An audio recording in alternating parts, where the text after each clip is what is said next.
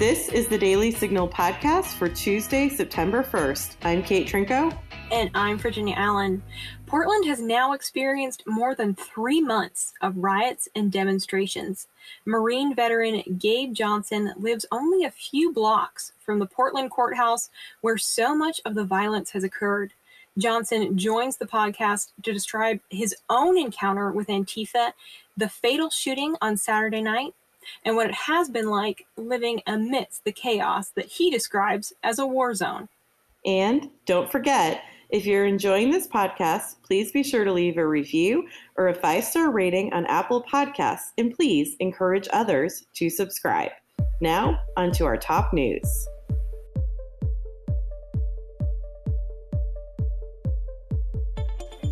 President Trump is headed to Wisconsin today. Democrat Governor Tony Evers had asked Trump not to come to the state, which is facing riots and unrest in Kenosha.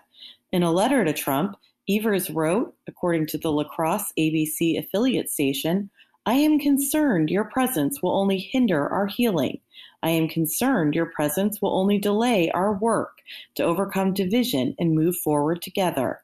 Trump tweeted Monday, if I didn't insist on having the National Guard activate and go into Kenosha, Wisconsin, there would be no Kenosha right now. Also, there would have been great death and injury. I want to thank law enforcement and the National Guard. I will see you on Tuesday. Former National Security Advisor Michael Flynn's case will continue to weave its way through the courts.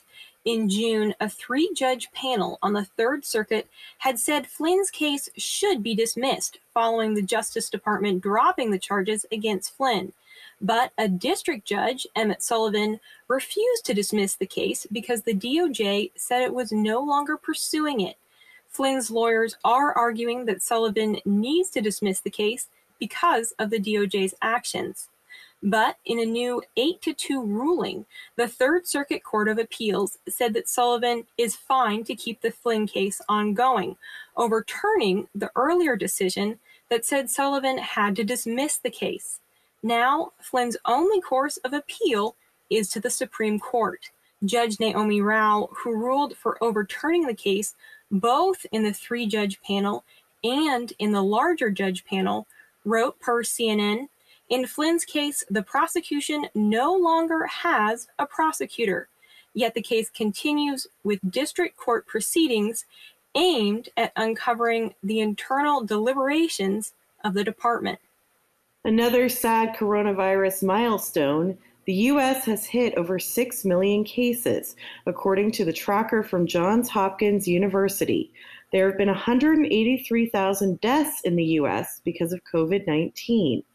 The state with the highest number of deaths is New York, with just under 33,000 deaths.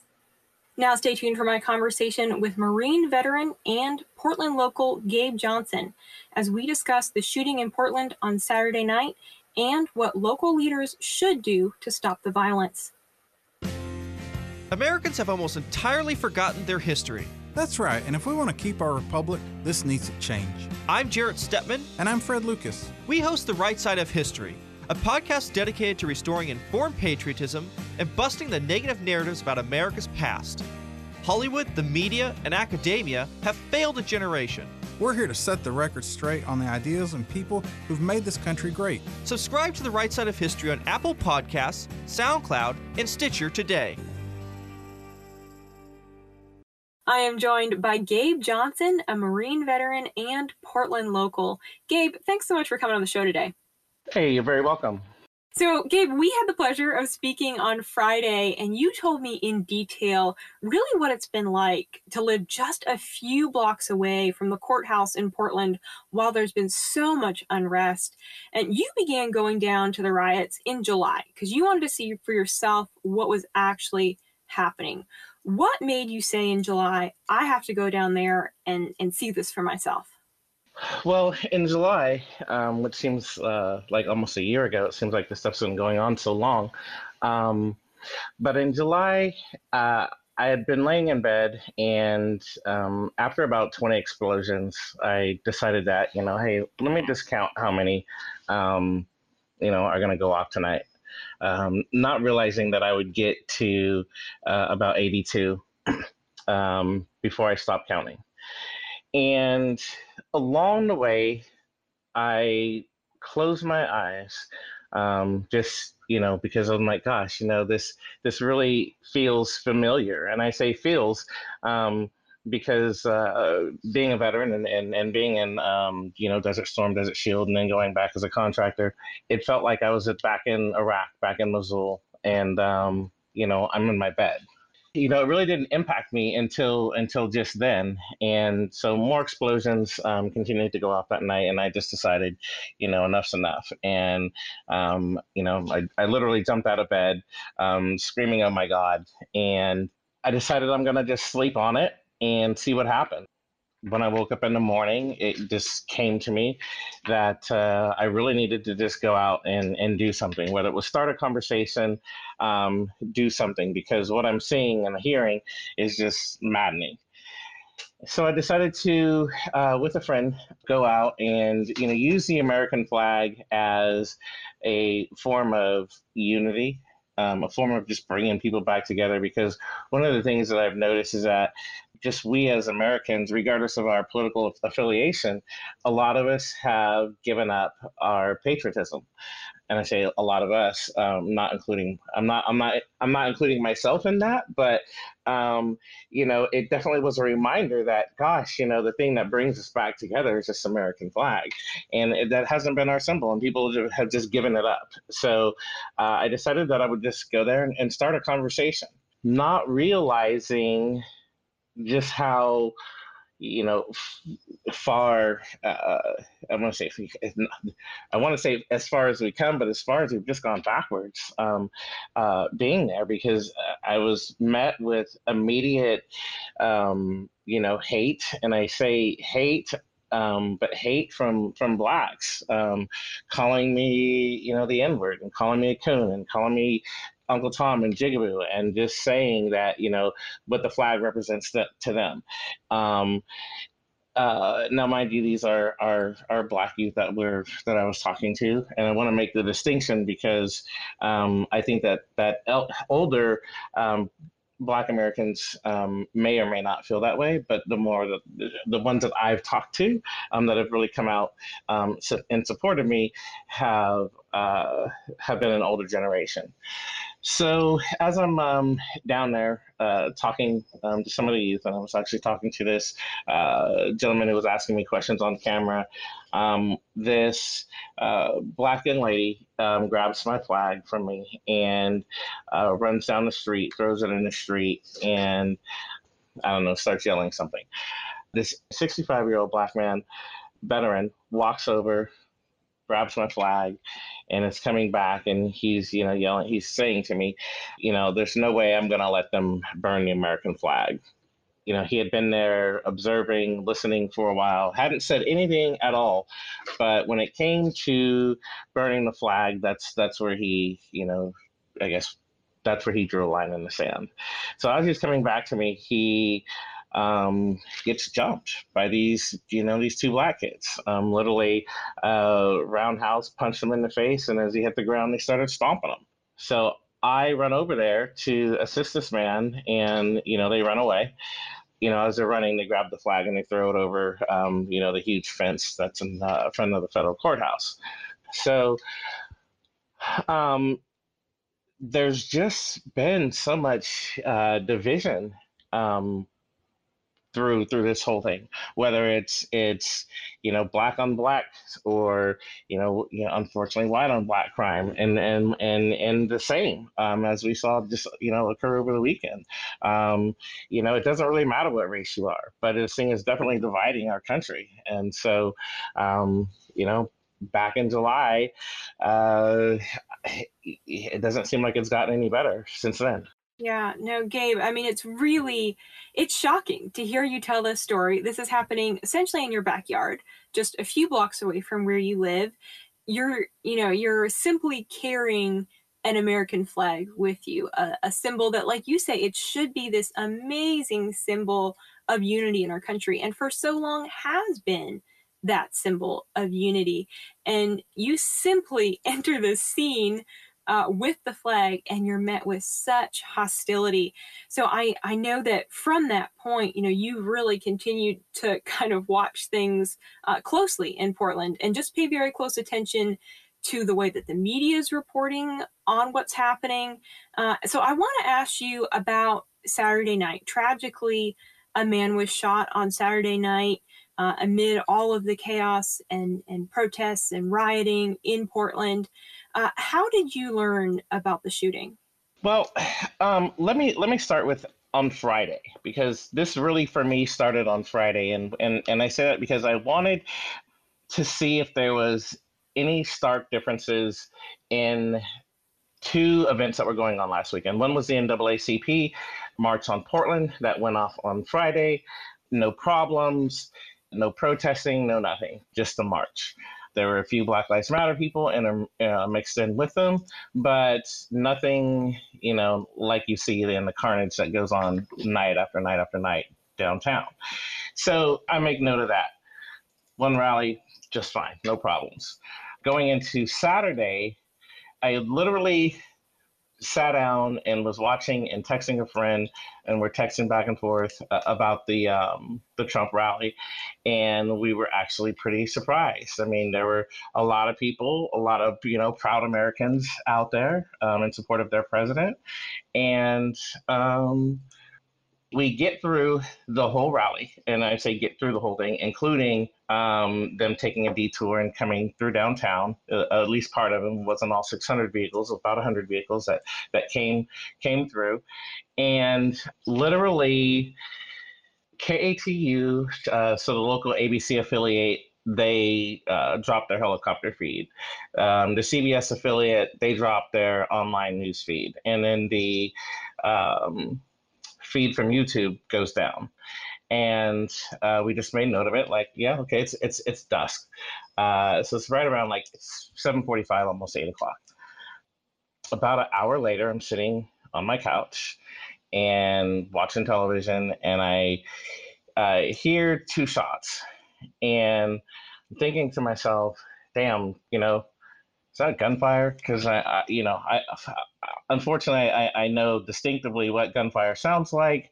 Um, and then it was followed up by, you know, two other explosions, which had to be some fireworks. So, um, as I'm sitting there, I get a text message, and it's from uh, one of my um, friends in law enforcement, and he's like, "Hey, someone just got shot four blocks from your house." And so um, I decided that, well, as much as I probably not a good idea. I want to go down simply to see if um, the story is going to be told accurately. Um, and I'm and I'm so glad that I that I did. I, I actually spent about two hours um, down at the scene talking to um, police officers, uh, talking to the responders that are in the area, um, and then just kind of just getting a, an overall sense of um, the the mood, um, the tone of the uh, in the atmosphere, um, and one of the things that I you know am just absolutely appalled by is that uh, there are actual people in the streets in Black Lives Matter attire. Um, saying that they're not sad that a fascist a fascist Nazi died tonight. Um, and that's just wrong. Um, that is just straight hate. And those are the things that we hear from hate groups day in and day out, year after year. Um, you can't celebrate someone's death. I don't. I don't care what side of the fence that you sit on. Um, but more importantly, uh, what's what's what's highly upsetting is just the atmosphere that you know Ted Wheeler and our city commissioner and our governor uh, has allowed to um, you know take root in our city and the and, and the atmosphere is lawlessness. Um, and this is a direct uh, reflection of that people dying in the street. Wow so I mean, there's still obviously a lot of information coming out about this shooting, about what led up to it, the details. But you're walking down there and you're saying that the atmosphere essentially is, it's not one of sorrow and grief that a life was lost. it's it's people saying no this this is right yeah it's this is right and it's on video and they're not sorry and they're you know you, you look at all the videos that were tweeted from that night and there's people burning the american flag you know playing the song you know dixie and it's appalling. You can't sit here and one minute protest injustice and oppression of uh, human beings and then at the the you know very turn of a hat celebrate somebody getting killed you spoke with law enforcement you said. What were they saying? They were very very careful about the information that they could put out. Um, they let me know that again um, someone had died close to my house uh, happens to be a friend of mine. And so um, you know and just honoring uh, keeping information private um, you know it's it's generally very vague. And and I'll and I'll keep it that way too. What I can tell you in in in what was just put out is unfortunately, you know, we're going to see this, and and and unfortunately, I'm going to see it a block from my house in Terry Schrunk Plaza. Um, actually, ironically, um, I was married there a, a few years uh, ago, and there's going to be a uh, Proud Boy protest going on, and and these are the people that um, the Prayer Warriors, you know, are a part of, and you know, it's it's another it's another group that. Um, you know, uh, is isn't isn't kind. Um, so now we're going to have you know more hate groups uh, combining and clashing in downtown Portland. Um, why? Because of the atmosphere that was created. And I think this is something that can be totally that could have been totally avoided. And I think it's it's it's something that may get lost. But you know, our elected officials chose to not to prosecute rioters and they made that publicly known and they and they stood by that decision and they took the police off the streets so again a lawless atmosphere um, has just been created, and, and you can't just clean it up at the at the snap of a hat. Probably, you know, what's even more insulting, and I and I and I know I'm using that word a lot, is that the governor came out with a plan um, last night, and it's a unified law enforcement plan. And she goes on to explain to where, you know, Portland Public Police are going to get assistance from Washington County, from Clark County, from um, you know Gresham uh, City Police. So so basically, everyone in the metro area, all the departments in the metro area, are now going to assist Portland Police Department.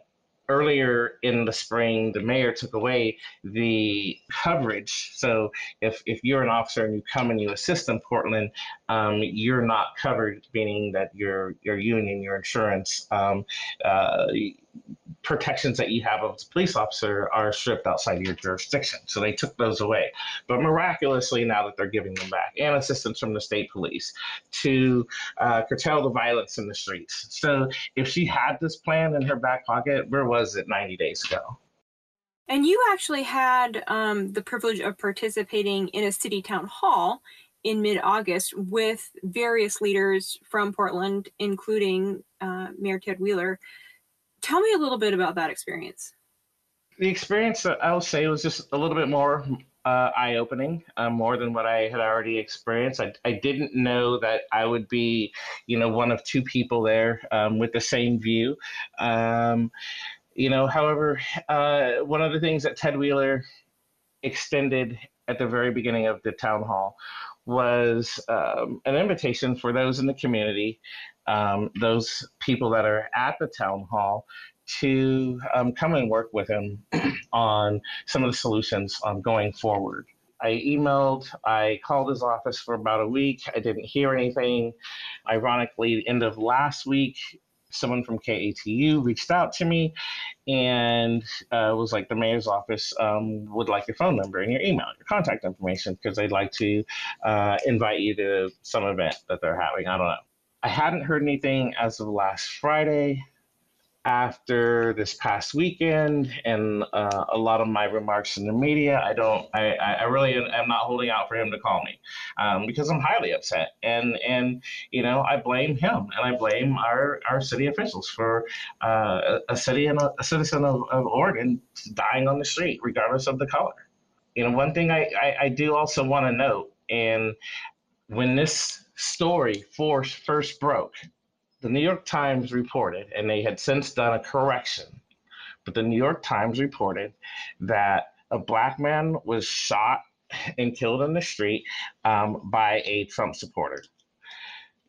So you have reports that are coming out that from um, people that are on the ground that are giving false information um, to the media, and the media is just running with it without verifying any fact. And you know, it's it's terrible because I think the first ten or twenty minutes after I got home, I'm seeing all this stuff about this black man being shot in the street when it wasn't even true. Um, but you know, it, it's it's almost like we want to see more blacks dying um, to further push this uh, agenda along, and it and uh, it, it's not one that I agree with.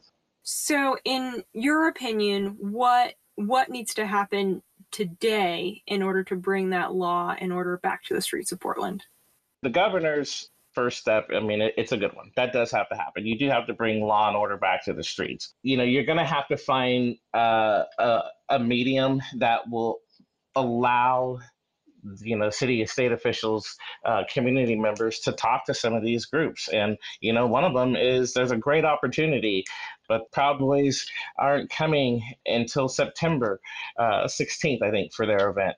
Um, what an opportunity as as a city leader to to start a conversation with them and you know show some compassion for you know their cohort who just died, regardless if you believe their beliefs or anything.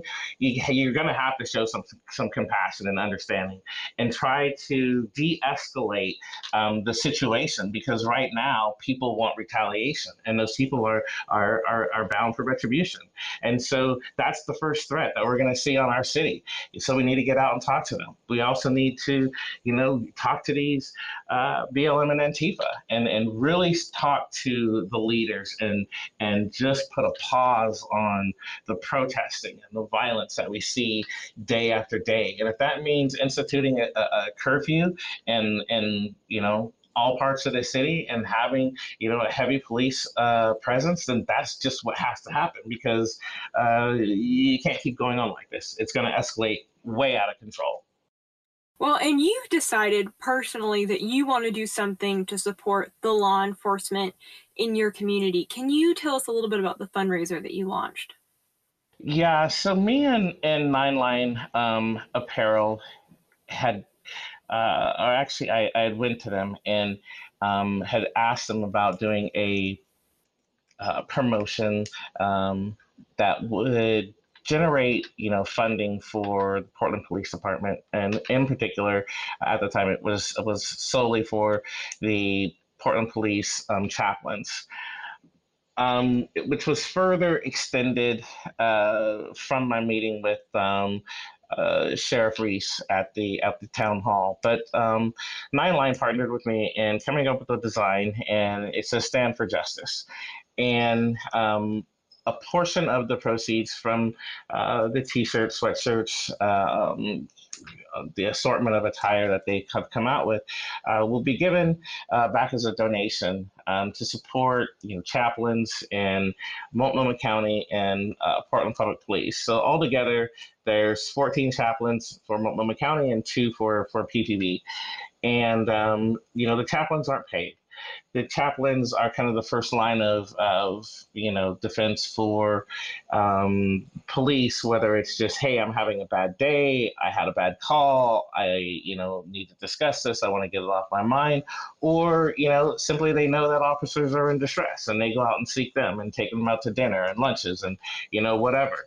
And so um, since these uh, you know acts of kindness are are not funded um, i really wanted to just you know do something kind like we like we need to we need to to do more kind things and and put them out you know to the universe and and hopefully uh, that will kind of change the, some of the the climate around here but you know these people need support And so, uh, again, Nine, Nine Line Apparel, um, you know, partnered, partnered with me on this. We actually even extended um, this promotion uh, through Monday.